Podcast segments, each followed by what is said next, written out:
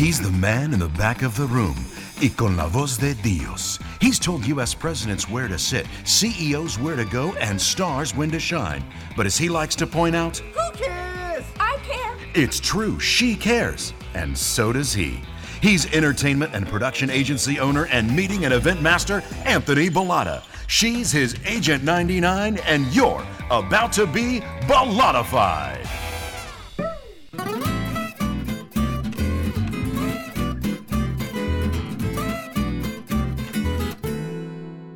Hello, friends, and welcome to another episode of Bollottafied, the one and only pod about events, entertainment, and engagement.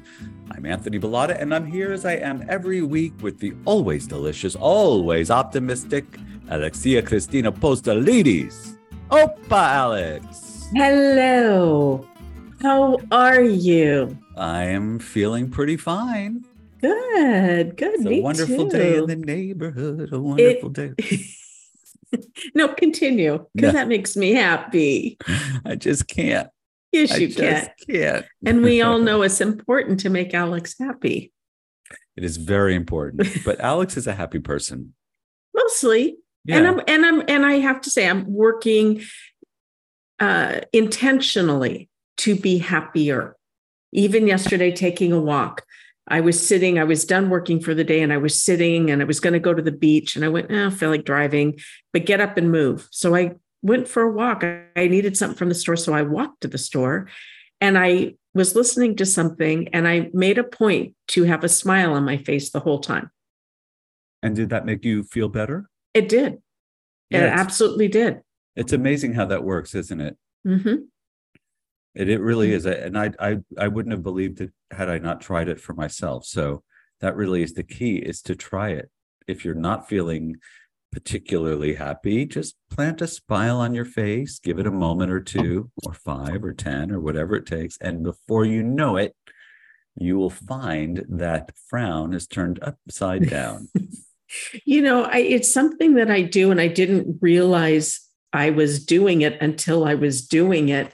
When I'm typing an email, when I'm saying thank you to somebody, I ha- I put a big smile on my face, and I don't know if it's voiceover training, but I Mm. find that eh, I feel like my intention, even though it's the same words, but and maybe it's just in my crazy little Greek head, but I feel like that intention shines through the email or if i'm if i'm uh, typing up a condolence if i'm on facebook and somebody's gone through a hardship and i will sometimes as i'm i'm saying i'm so sorry for your loss tears will be in my eyes I, again it's it could be because i'm a crazy actor or whatnot i don't know but i think when you put that intention out there it's felt I think that's the purpose of emojis, quite honestly.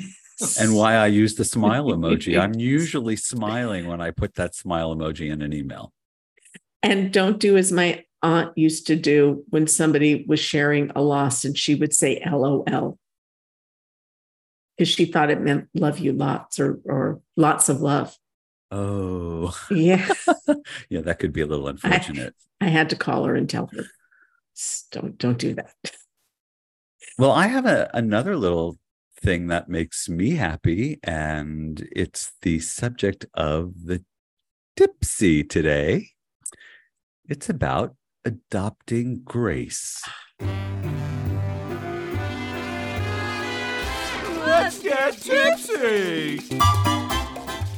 Now, grace, if you look her up, is courteous goodwill in the dictionary, an attractively polite manner of behaving. That's what the dictionary says about grace. And from where I stand, grace isn't around much anymore. Hmm. The increasing pace of change, the current political climate, and perhaps the climate itself are all contributing to the proliferation of what I'll call moose moments of unbridled unreasonableness. When it appears that someone feels their rights supersede the rights of others, aka entitlement. Now, before you shake your head in disgust, please try to remember that there is a little bit of entitlement in all of us. You spend on something, you feel entitled to a certain something in return. You speak to your children, you feel entitled to their respect. You've waited your turn in line, you feel entitled to your turn when it comes. Some of us work very hard to maintain our rights, and there are no guarantees, so I get it. But here's the thing about entitlement Grace really doesn't care for it. She knows it's the underpinning of every moose that ever was. So she is usually out of there at even the rumbling of an oncoming moose. Can't blame her. It's crushing for Grace to see it in motion, not just the moose itself, but the general response to it, which is to capture it and share it. You see, it's not a practice of grace to call out unfortunate behavior. So when I invite her along, I tend not to encounter any, even those that are squarely set in my path. With grace, I'm able to sidestep any potential for unpleasantness, which makes me feel more better and makes the world less hectic. And so, my tipsy to you is to begin to do the same. Start intentionally inviting grace along with you in everything you do. Everywhere you go, I promise grace will not get on your nerves. Now, here's how to do that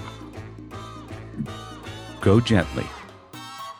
It may not really matter where you are in line. Being first is not always cut out to be what you think it will be. Go respectfully. Lead with respect. Until you do, you may be the only one who thinks you deserve it. Go authentically and try to see people for more than what meets the eye. If you can't, perhaps it's time for some mm, self reflection. Go charitably, give the benefit of the doubt not as a chit to be played later, but because we all need it now and then, and go empathetically.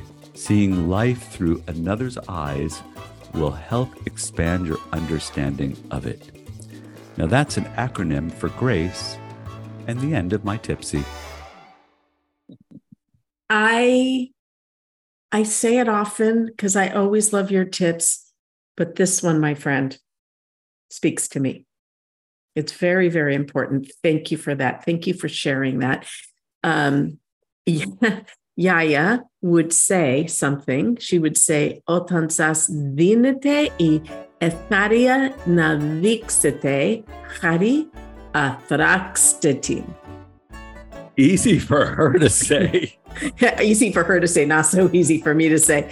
But it's basically just that when given an opportunity to show grace, take it. And it's something that I tried to teach my daughter. And it's something I try to adopt. And there are times, you know, we find ourselves in a situation and we want to lash out. And those are the opportunities. And, and it's kind of my motto in life. And sometimes I'm successful and sometimes I'm very much not because it can be a fine line, right? It's a fine line between showing grace and not being a doormat. And I think it's a it's a line especially women struggle with. But as you so beautifully stated, grace should win out. Yes. So yes. thank you. I feel like we need her now more than ever. We're just so it feels put upon as a society. Everybody feels that way and you know we're seeing it expressed in a variety of ways. None of them are pleasant, and none of them can't feel pleasant if you're around it, you know, experiencing it live. So, yeah. And do you know what my favorite word in the English language is? Is it grace? It's grace. It's my absolute favorite word. It's my favorite name. It's my favorite word. It's so. a beautiful, beautiful, beautiful word. And and you know what what spurred this on was years ago, our friend Lee Scarrett said to me, two words go gently, which are the first two words of this, as you can see. And that those words have changed my life because until then, I didn't realize that when I was going, I wasn't going gently. And so just absorbing those words and what they truly meant helped me to understand that that was an opportunity for me to find a more gentle approach, which, like you, I don't always do successfully. Uh, but doing your best will change every day mm-hmm. of your mm-hmm. life. And you want to remember that too. Uh, and just keep it top of mind. Like I say, intentionally invite her in and she'll be there. Yep. When you need her. I couldn't and agree more. Speaking of which, this was completely unplanned, but but the tipsy and the guest are like compadre. They are. They're syn- they're synonyms. they they are. They're cinnamonly cinnamons. They're cinnamons. cinnamons. Yeah, they're cinnamons. okay, before we get started, if you're a new listener, please take this time to like and subscribe. Go ahead. We'll give you a sec. Why, thank you. Should I get to the introduction? Oh, my goodness. Okay, before we start, I'm going to say one thing to everybody. I am going to geek out. I've said it. I'm going to geek out. Okay, here we go. So, our guest today has designed over 9,000 events and served his menus throughout the US, Canada, England, Japan, my favorite, and Mexico.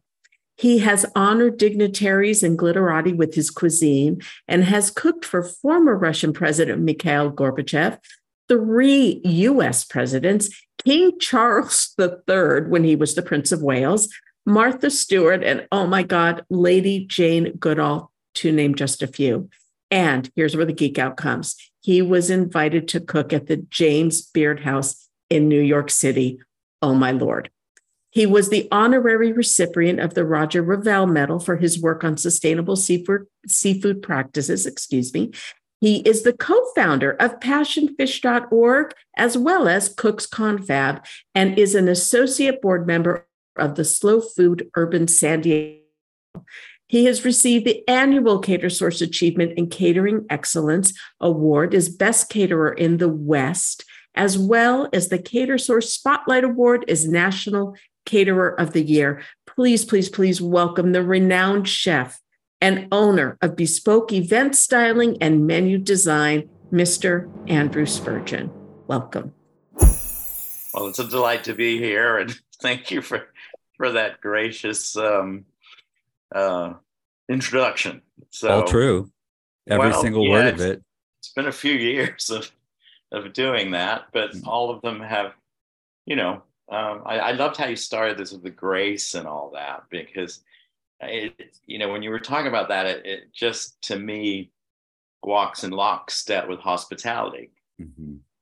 because hospitality is a thing that that one you know we use in all our businesses and in in in, in uh, you know our businesses but also if we have in our life it uh, it was just touching. I was i was very touched by that. So thank you Thank you. I, I think uh, perhaps you were touched because you really are a uh, a beautiful representation of grace. Uh, you live it, you breathe it. Um, I've worked with you several times over the years, known you for a very long time, uh, and we we don't spend a lot of time together. You know, we don't we're not in each other's daily lives. But whenever I think about Andrew Spurgin, it is always with a heart full of respect and love and talking about smiles coming to faces that's what happens when your name is mentioned or when i think of you uh, because there's a great respect for you. Great respect. And you've not had it easy either you know you've had bumps in along the road like the rest of us right? And it's not always been the easiest but look at you today. Yeah. No i it's, it's funny i i I, I, agree. I think we've been in this industry a long time, and uh, one adapts and pivots. I mean, most recently, of course, with COVID. I mean, that was like getting hit over the back of the head with a sledgehammer. Right. but you know, it's funny because I, I I I always need a project. I need a project. I'm, and my project usually, you know, is my client. That's my project so that's what sparks joy that's what i want to bring into people's lives is how can i help understand what they're trying to tell me and create something whether it's a menu or what have be that's going to be um the, the, that's going to do exactly what you're talking about mm-hmm. you know um, Yeah, go ahead. Sorry. No, you are you're fabulous at puzzles. And I feel that we're we're very similar. We approach work in very in that way.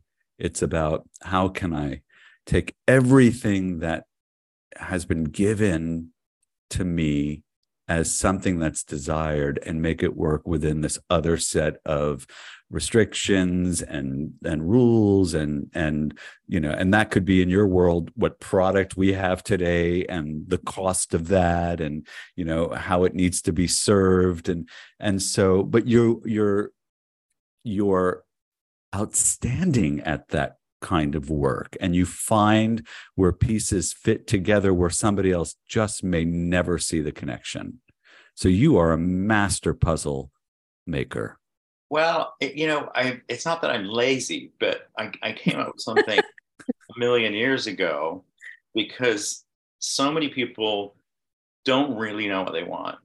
I mean, they might like pink and chocolate together, or they might like individual items. So I came up with a um, a formula. I mean, um, there's about five different exercises, which we won't have the time to go into all of them today.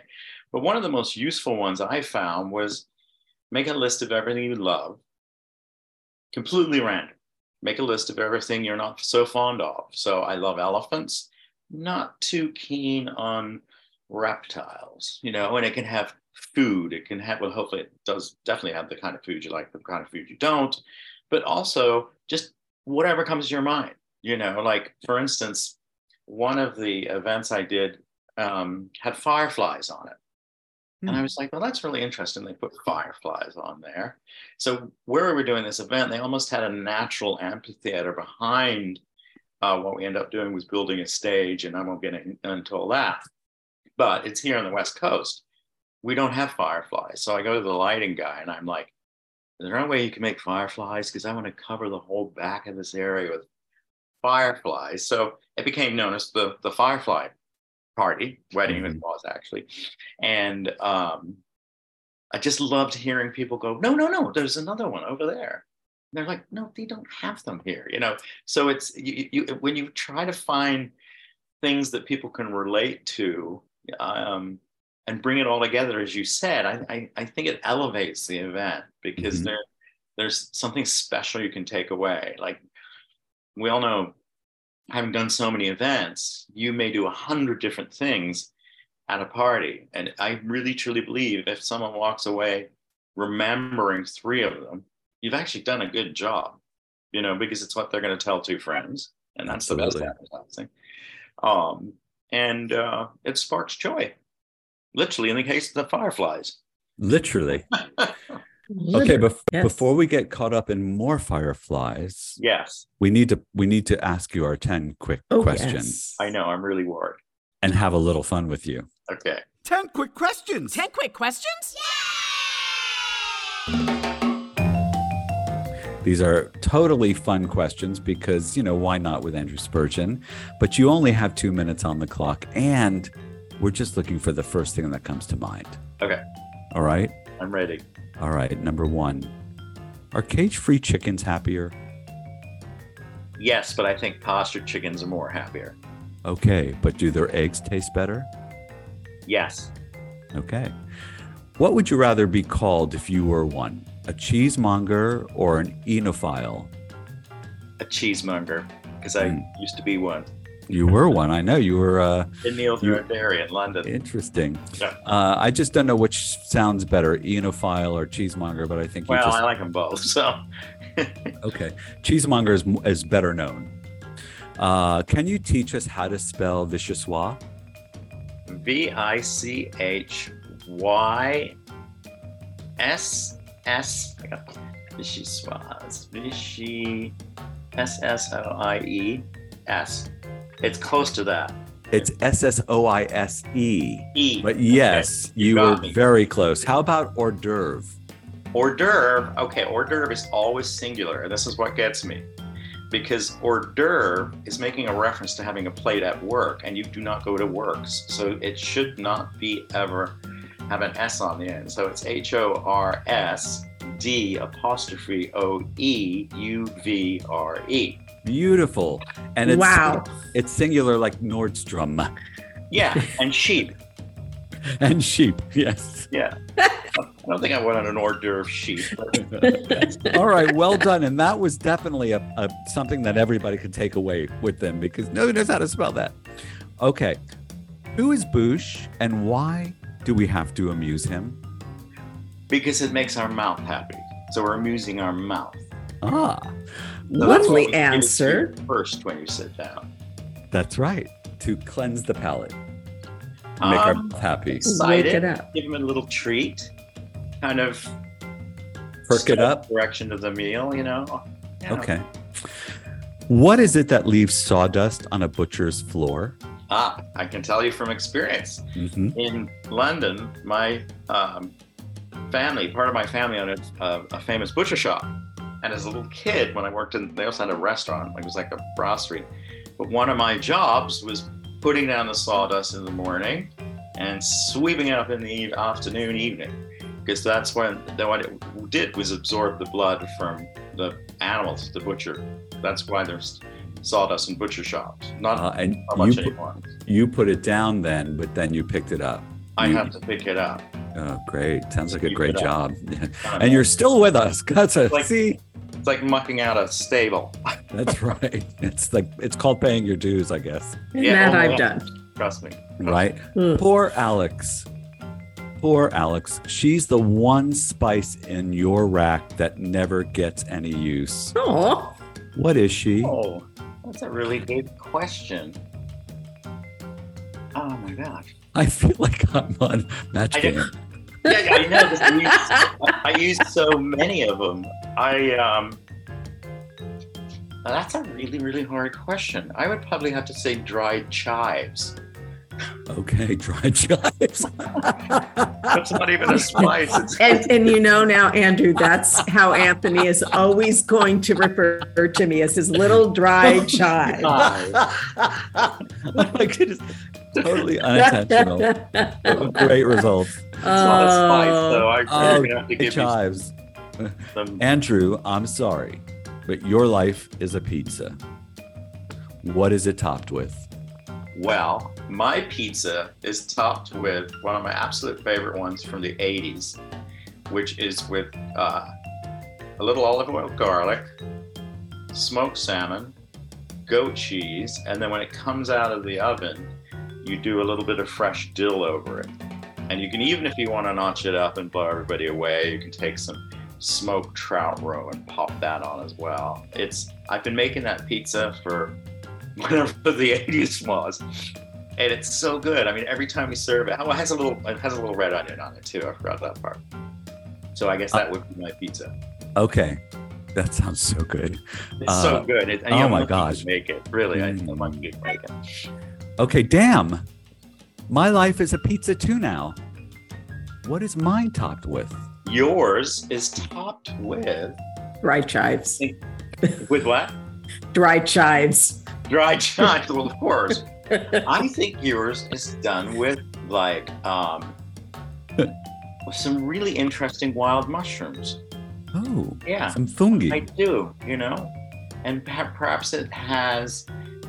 Now, most truffle oil isn't even truffle oil. It's 2 hyphen 4 dimethamine or some name like that. They actually use it in embalming fluid. So never buy that. You want to buy real truffle oil that has truffles in it because you could put a little bit of that on there or buy one of those lovely uh, truffle cheeses that various uh, cheesemongers make or cheesemakers make.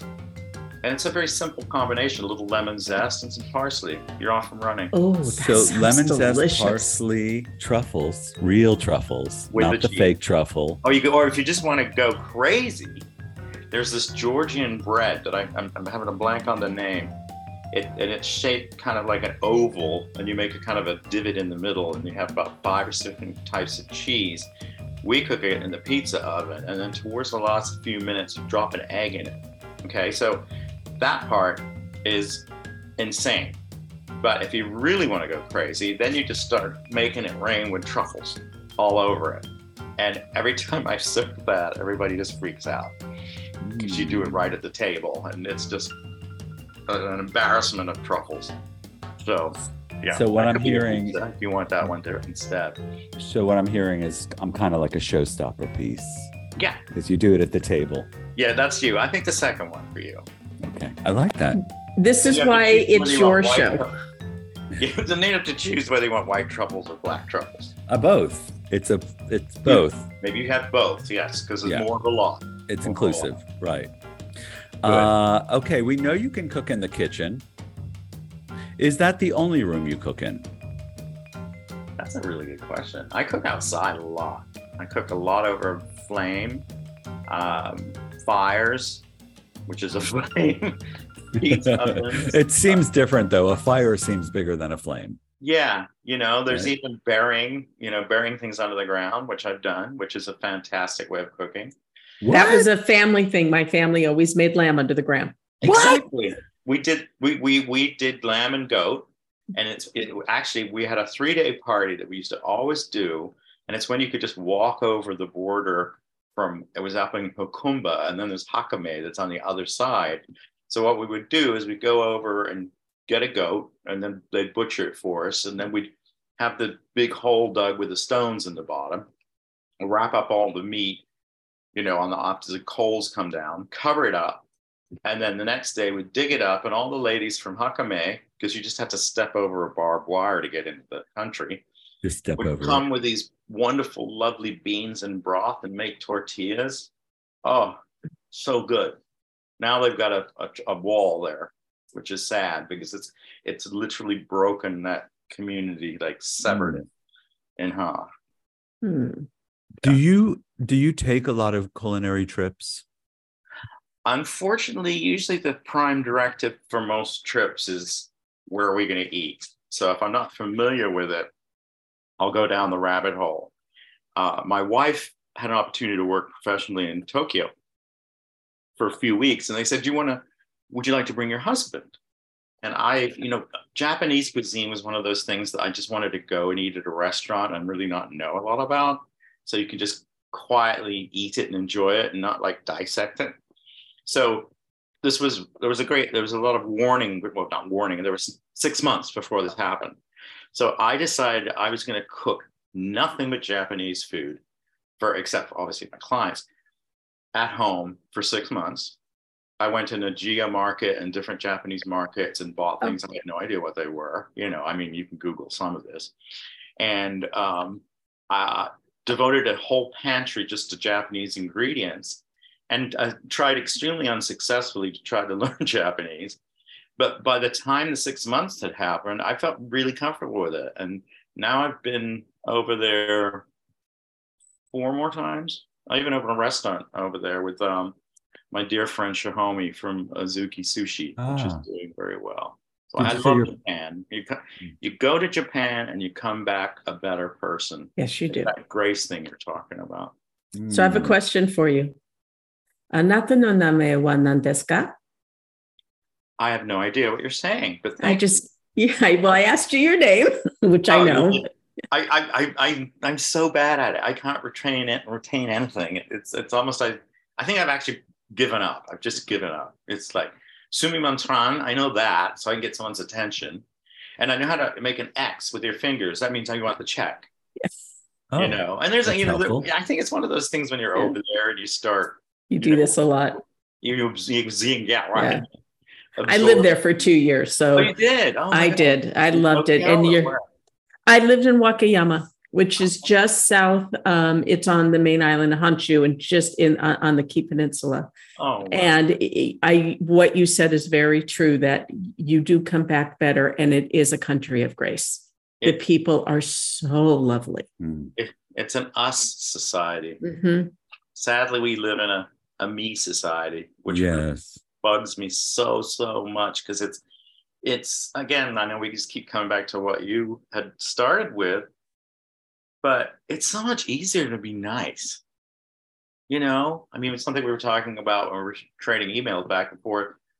You know i'm the person that lets the car in in front of me and not speed up. Mhm. or you know i see a homeless person or something like that and i'll be getting gas and i'll go in and get a sandwich and something to drink and give it to them or or or just generally doing nice things for people. And I think you you this industry collectively, not just the culinary element of it is, you have to have a, a truly genuine desire to be a people pleaser mm-hmm. and want to make people happy you know because you've been given a lot of responsibility oftentimes a, a friend of mine um was again years and years ago i was like oh my god what do i do for a living i mean i cook and I design parties for people i mean how i'm not curing cancer and and she immediately came back to me and she was an attorney still is so it wasn't like she was even in the industry. And she said, You've got it all wrong. You are responsible for some of the most important days in people's lives. Mm-hmm. And that's nothing to take lightly. So it was it was literally like um, turning on a light switch for me. Because ever ever since that, I you know totally you that. And even even to your point about getting into this grace thing, which could almost be the subject of this entire podcast in some regard is I um, I spend every morning meditating, and exactly what you're talking about in my mind is meditation.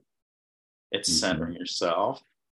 It's you know opening your body up or whatever you decide to do. You're breathing. You're you're you're focused. You're you're thinking good thoughts or affirmations or whatever they may be.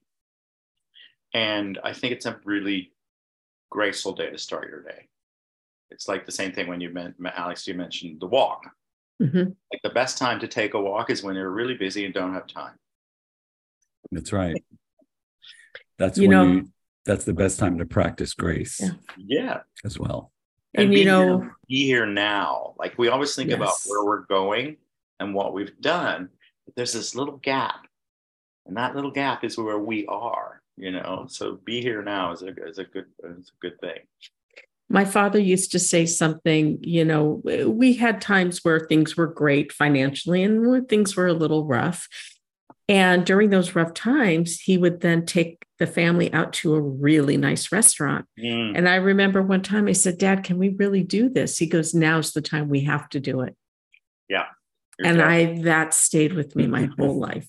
Yes. So, so, so, so true.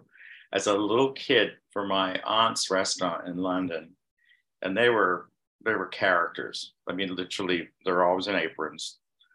They always smoked cigarettes, so they'd be cooking with a big long ash. They they had beer at the restaurant and wine, but they only liked beer out of out of pints.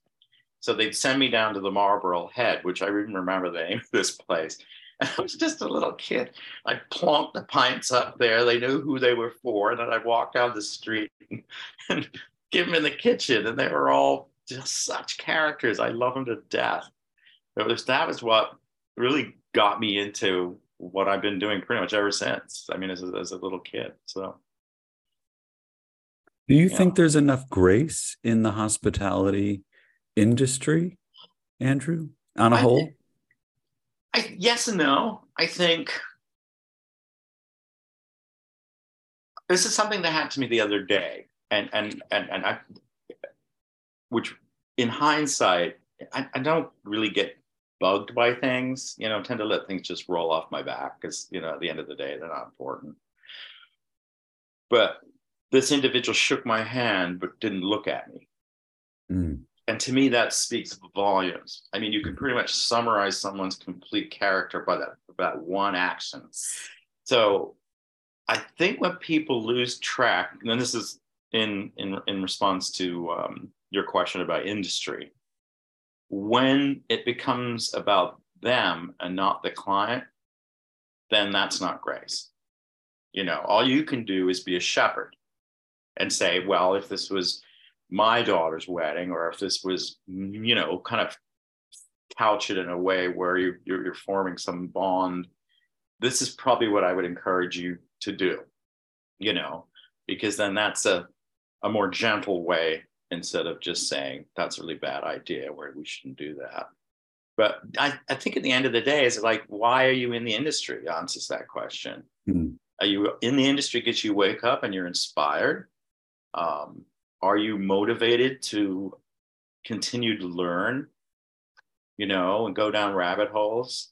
Like we do these events at culinary tar- tar- culinary time travel events, I absolutely love doing them because one, is the research element to recreate something from whatever age you want to imagine.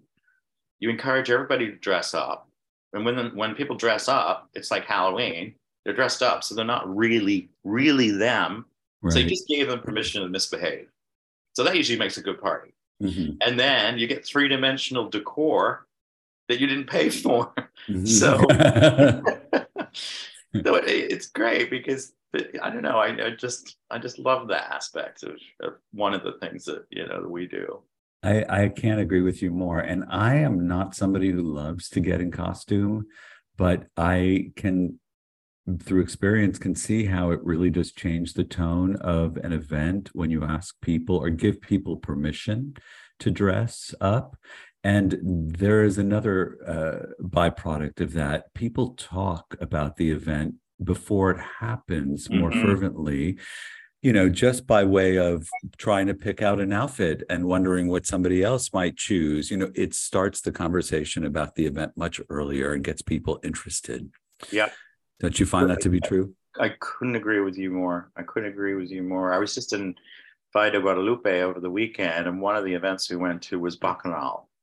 So everybody the masks wow. the black and the outfits were insane it was at Bruma, uh, and the, you know their winery. So uh, it was it was absolutely stunning. It was such a wonderful, wonderful event because you know the food and they didn't miss a trick. I mean, it was mm. it was that special. So, um, yeah, that's that just happened the other day. So, I have a I have a, a question for you. I'm not quite sure you're, you're even going to be able to answer it, but um, the question is this.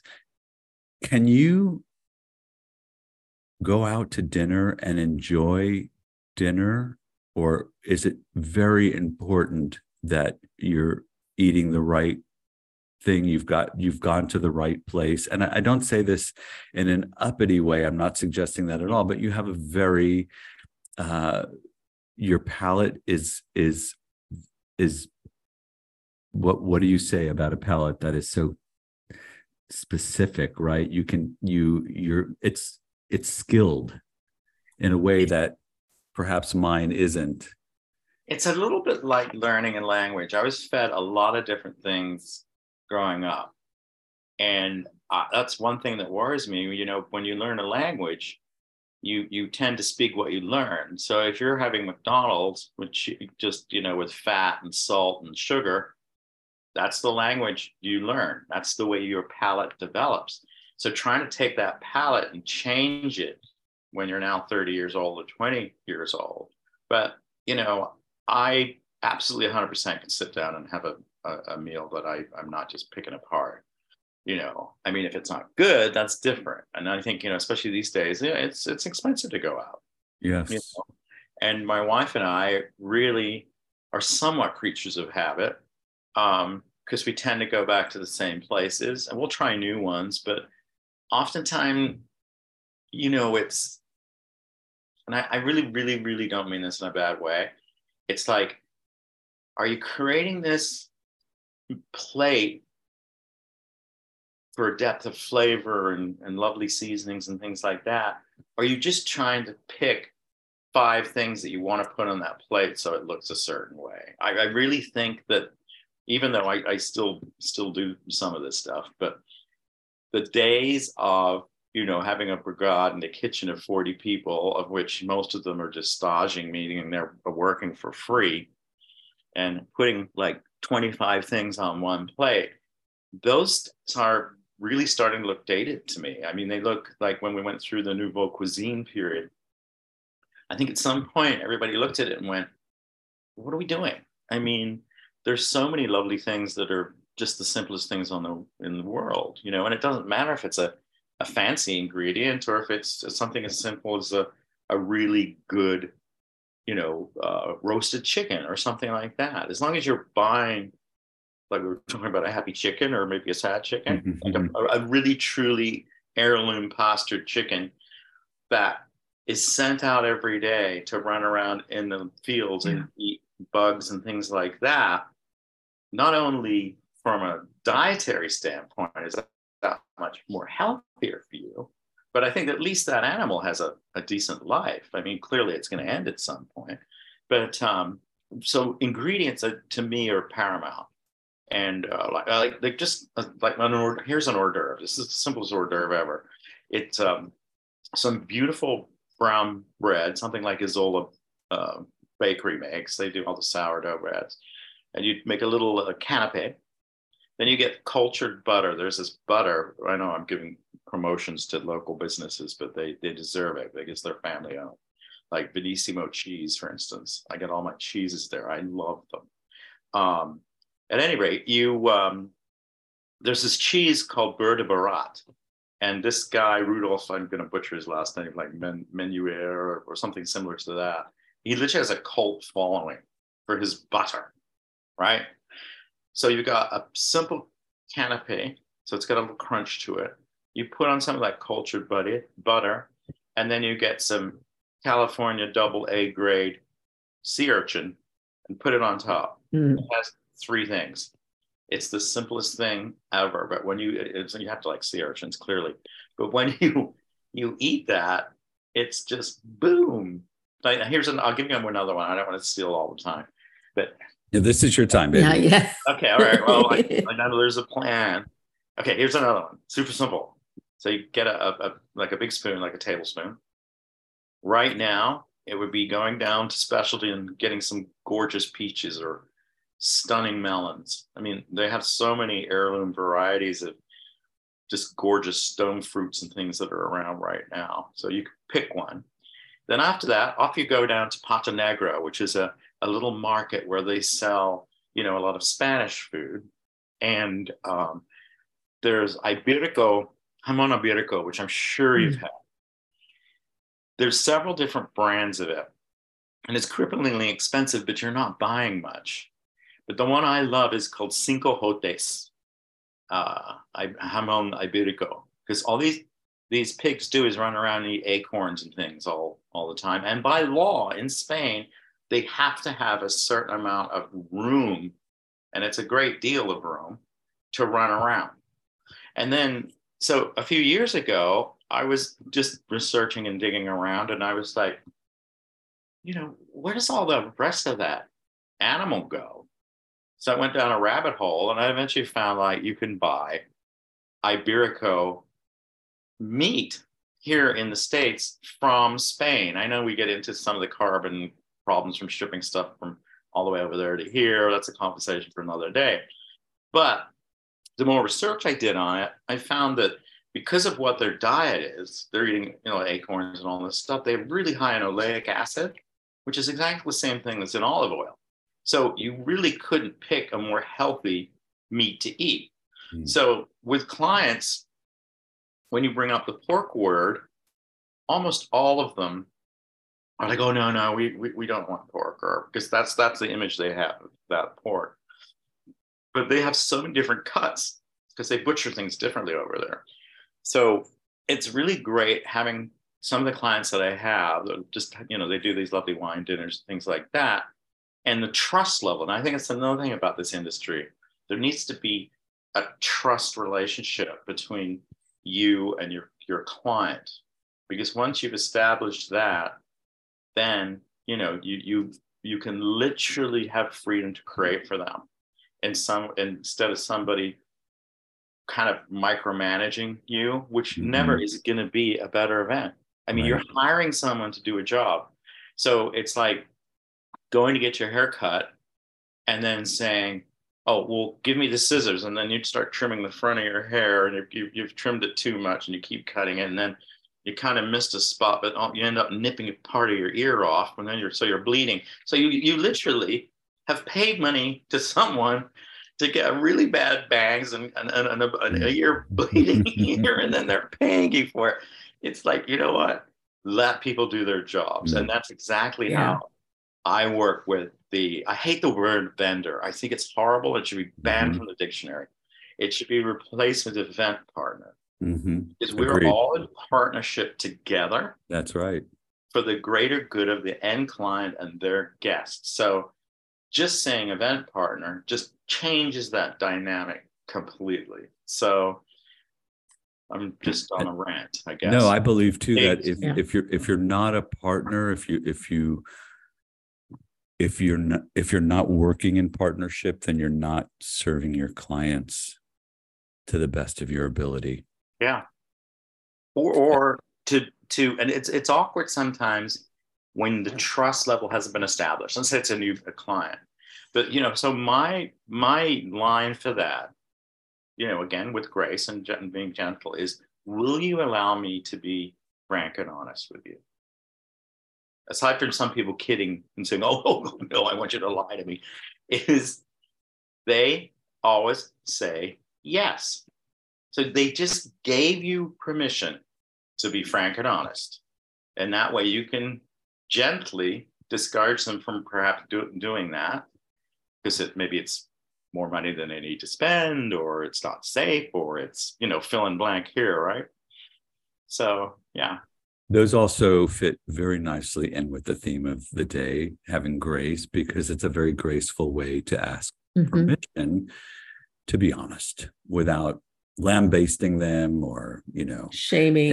it, shaming or any, right. And it takes it takes that meditation and a bit of self-control to not just Blurt want- it out. blurt it out. Right. Yeah. Exactly. Well, it's it's fun. Here's another exercise that I do because I think it's really important to write down things. Like, let's say you're upset about something. You know, it could be applied to a, to an event or anything. Is write an email, like you're writing to that person or that problem. Don't send it and Mhm. never put it up. Put the address up top. No, never do Send that. Send it by mistake. Right. And it's something they allegedly, I haven't fact checked myself on this, but it's something allegedly they do with the German army. If I have an altercation with you, we're not allowed to talk about it for 24 hours. So, you know, not that it happens a lot, but I'll I'll write an email, I'll let it sit, I'll reopen it the next day and ask myself, is this really what I want to say? And do I end up sending it at all? Sometimes it's amended and sent, and other times it's just deleted. But it's really, for, at least for me, it's it's a really good exercise in just getting that off your mind. Purging yourself of those you Yeah, know, rather than just kind of having it. Simmer. Yes, simmer. We don't like Yeah. simmer. Well, we do sit like simmering some things. clearly. Something, but not that. but Right. not that. Nobody wants right. And there's one thing I, I need to correct, and I must apologize, apologize, Alex. And it just on the introduction in the beginning, I used to be involved with slow food. I am no longer involved. Oh, I not any- apologize for that. No, no, no, no. My fault entirely. I literally have not updated my bio except for the King Charles thing. So I just don't want that to be misconstrued. I, I was I was very much involved in it, and it, it probably is a lesson to to up, update my bio. So Yeah, anyway, because that was that the- part.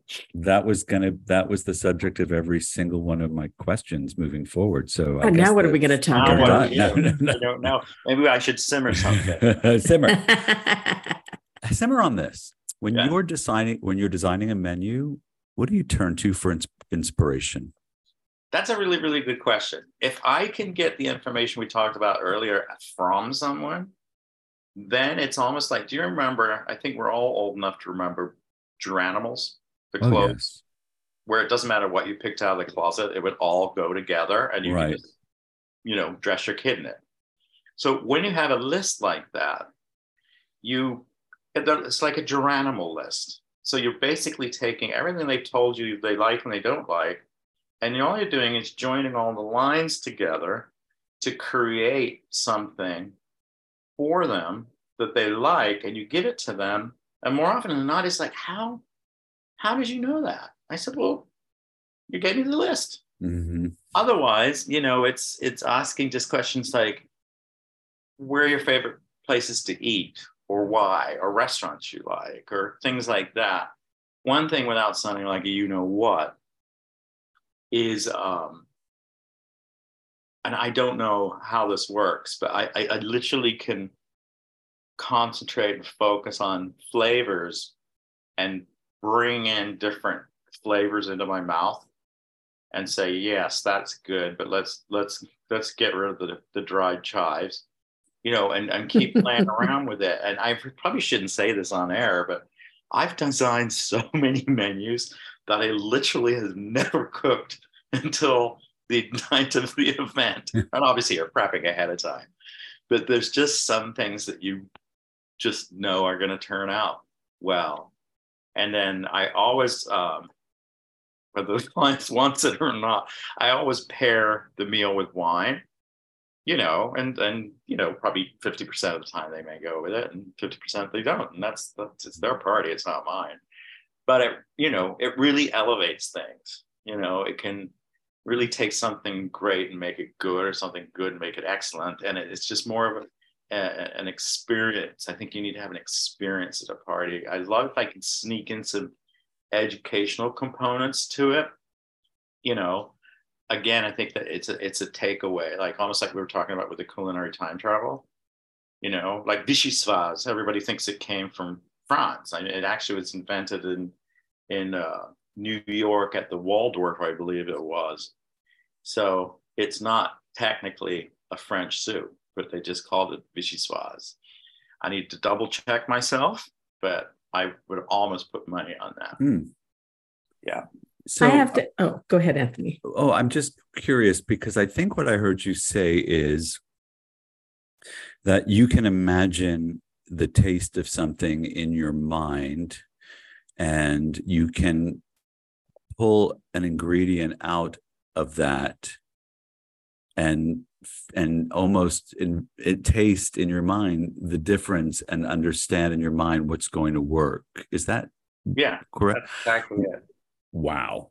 Yeah, exactly. Wow. it's just amazing. I know it's weird.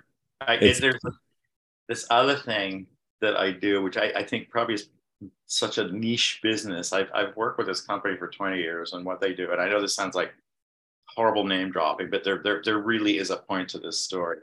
They represent like uh, new car releases, but they're all like, you know, like Rolls, Maserati, Aston sure. Martin, you know, all that kind of Bugatti. I mean, all of them I've done stuff for. But what they do is you've got to sign a lot of NDAs, but what they do is they'll send me all the collateral on it. So I can read about this new, you know, Ferrari or whatever's coming out and then go down the rabbit hole, find out more or, or the, even the back history from it. Mm-hmm. More than you need that, to know. Right. What I, yeah. And then what I do is take all their branding and then literally, and this is this is the madness part, is um, uh, pair food with it. So what you're eating is reaffirming that branding mm-hmm. of that, you know, black badge Rolls Royce or you know whatever it may be. It's so challenging, but I absolutely love it. And then I draw all the I draw everything out, all the plates and label it and do all that. And before COVID, what I would do is I go vet the, the hotel, the caterer, go over everything, share recipes if they need them. I'd share, you know, all the sketches of all the food and then fly out and do the event. Um, but the one that I did recently, which was really, really fun, you, you know Louis XIII, the cognac, mm-hmm. the really expensive one that comes in a Baccarat bottle. We order it every day. it's insane. I mean, I've only had an opportunity to try it once in my life, um, and it's nothing I could ever afford.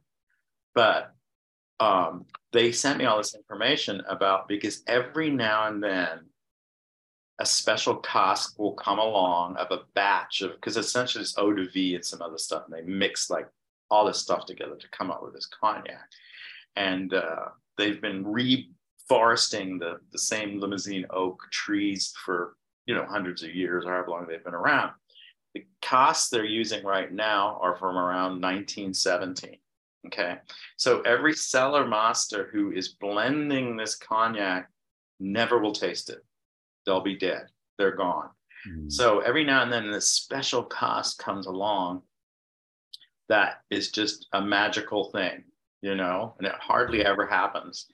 So I got tasked with coming out with a menu to pair with that and talk about going down a rabbit hole because it takes 10, 10 artisans to make a bottle of the the, the Baccarat bottle by made by Baccarat, the actual bottle of cognac comes in, all working in unison at the same time. And for this stuff, which is called Cost 41, uh, they decided, oh, it would be great to do in black glass. So that took 20 or 22 glass artisans to make one bottle, but they all work at the same time because you know you can only keep glass hot Mm. for so long. So all that kind of stuff I learned just from going down the rabbit hole, and and you know it- it's cripplingly expensive, and for those who can afford it, well, good for them. But what I appreciate is the craftsmanship Mhm. that goes into things like that and kind of coming back to japan this is one of the things that's is deeply saddening to me because there are so many things that have been made for hundreds of years over there that you know they're getting lost because the kids they don't want to do it they don't want to bother doing it or put in the work to be able to Mm. do it and we're So- losing it So when you go when you go down these these rabbit holes, as you call them, are you looking for seeds? Are you looking for connective tissue to? connective tissues a good that's a good analogy i'm looking at uh, you know especially with the car thing and things like that or or just you know with with a with a client i'm trying to to find um an ex like like we were talking an experience someone could come away with and go oh i i didn't know that that's really interesting because if you tell a story about a play it has so much more value to it I mean, I've used this analogy for a million years from the cheese thing. There's a cheese in, in, in France called Morbier, which you may have heard of. So back in the day, they'd make, you know, the big cheeses in the Jura mountains, you know, like Appenzell or Comté, uh, Gruyere, you know, all these big cheeses, right? And they milk the cows in the morning and they milk the cows at night. So you have this leftover milk. So what they would do with these little leftover milks is they'd make you know the curds and everything and then they put them in the little the form and in those days they were working over say a wood fire this is obviously a, a, a while ago clearly and to sanitize them they they rub their hands on the on the soot that was on the outside of the pot and rub it on the top of the curds you know the, the pressed curd so it has this little line down have you ever had uh, humboldt fog have you ever had that cheese Yes. line down the middle. Mhm. I'm I don't know this for a fact. I think that's Mary Keene that makes that cheese. No, not Mary Keene. That's in England. Um, anyway, whatever. Uh, but then they had the um, afternoon milk and evening milk, and that would go on the top. So you have a cheese that has a day milk and a night milk. Now a lot of it's more industrial, so they, they don't do that, but they still do the Mm. ash line on it. But it's like when you tell the story like that, that cheese changed on the plate because you can visualize how it was made and all that that went into it and so forth and so on. And every, every pretty much anything you put on a plate has a story that's like that. And it gives it more worth. And um, it's great because then, you know, like, say with that beurre de baratte, the butter I was talking about Mhm. so there's so many clients that I do repeat parties for. You know, mostly those are all like they have big wine cellars and things like that. But it beca- it's become such a thing that they don't call it beurre de baratte anymore. They just refer to it as the butter. And so it's butter. You know, and I got to tell the story about the butter, right? And they go, "Well, you will be bringing the butter, right?"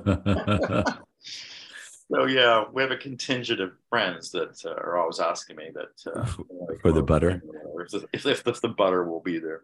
I'm So- going to be emailing you and asking you for a list of these local shops because Happy to provide. thank you. Yeah, definitely. So, food in all of the tools that we have in events is truly the only one that touches all five senses. As a chef, I'm wondering what is the net result of engaging all of those senses? Is there an advantage to doing so? Yeah, I think you know. Yes, to answer your question, I usually when I'm designing a menu, I try to. I did something for the symphony recently, and again went down a, a rabbit hole with that because I was trying to plan a menu because it was a it was a Beethoven society. So I went down the Beethoven rabbit hole, and he was in Vienna for a long time. So I was thinking about that. But usually with menus, like I'll, I'll, i started listening to a lot of music, and I was thinking, you know what, I this music reminds me of something light summary or you know whatever it was and then you walk them through however many courses it is where and i don't mean this in any kind of sexist way at all it's just a simple way to, to, to describe it is you start off with more lighter feminine kind of foods and then work your way more into a you know proverbial man food kind of thing. So there's there's actually a transition through the meal and one thing that I think is um, sadly overlooked is is salads. You know, because so many times you go to salad and you get what would you get? You know, you get a bowl of like mesclun mix with like some stuff in it. Mm-hmm. There's so many things you can put in a salad. Like, you know, there's one that I do with peeled tomatoes. I call it liquid caprese actually. Mm. Peel the tomatoes, I make tomato water. I have a friend of mine who's a cheesemonger who makes fresh burrata and things like that. Mm. And it's the simplest thing in the world because it just has like Molina olive oil, which is really delicious. The tomato water, you just kind of, you know, burr up or mix up the tomatoes and then you pour it into a, a perforated pan, but you put cheesecloth down. I mean, you can make this at home and just let it drip in, in, in the case of a, a party, the larger party, I mean, that takes about three days. But then there's this, and I found this from from you know the Japanese thing. There's a certain kind of vinegar that vinegar that they serve with octopus, and I found that that vinegar, it's only a back note. You wouldn't know it was there. It's so good with that tomato water, and then just some Maldon salt, and then you just put some tiny little leaves of opal and green basil in it. It's literally the simplest thing around but it's so clean and fresh, especially like this is something sort of like right now. Um, and then there was another one I did where, again, I won't give you a, a bunch of ingredients, but I went to uh, Rodolfo Mercurio is his name. Amano is the name of his company. Um, but he makes burrata and a bunch of other, you know, fresh mozzarella and stuff like that. And there's all kinds of different sizes and shapes and things that we don't have enough time to go through here. But I was thinking to him, he's like, why does burrata have to be filled with stracciatella, which is like the cream they use inside the burrata? And then hmm. they have little pieces of mozzarella. So I asked him, I said, you know, if I make you a corn puree, like super, super pureed, so it's like a cream, and make it the consistency of the stracciatella, could you put that inside burrata for me? And he's like, yes. And I was like, very, very excited because now you've got burrata and you look at it on the plate and there's these things from Spain called quicos, which are basically like corn nuts, but they're just delicious. So you smash them up, put them on top of that, put a little olive oil on top, put the put the quicos on top. But to watch people's faces especially when they think something else is going to happen. Mm-hmm. You know, you've got these other lovely elements on the salad. Again, I won't get into all of them, but there's pictures on my Instagram if anybody wants to go look at it. My uh, personal ones at Andrew Spurgin. Uh, but um, just to watch that theater literally on a plate, because you cut into it and hear this beautiful corn cream comes out you know, and I, I literally went to the host because again, we've been doing parties together for probably, it must be at least 15, 20 years. And, you know, uh, I said, okay, there's one thing that's really important, you know, and I, I know this is probably not the most couth thing. He goes, well, I'm not the most couth thing. try to get everybody to lift their bowl up because it's a soup plate bowl, a coupe, you know? So get their bowl up when they're finished eating the salad and just drink that tomato water with the corn cream mm. and all these other little different oils and things and and uh, they didn't all do it but a lot of them did and it's it's fun it's it's it's good theater it's it's you know educational and just thinking sideways you know mm. So, so what are your thoughts on today's dietary restrictions? Uh, Honestly, yeah, are they stifling? Are they oh, challenging, oh, yeah. but not impossible? Easy peasy. What is it? To be continued. Hey everybody, it's producer D'Angelo here. Just to let you know that this conversation was so good, so delectable, so delightful that the Bollotta Files went way over. And instead of cutting any of this interview, we want to bring you the whole thing. So tune in again tomorrow for part two of our conversation with Andrew Spurgin here on Bollottafied. Hey, thank you for listening to Bollottafied. If you haven't already, please like and subscribe. And remember to leave us your questions or comments at bollotta.com backslash podcast. Bollottafied is a production of Bollotta Entertainment. Hey, that's a lot of Bollotta. Stay engaging.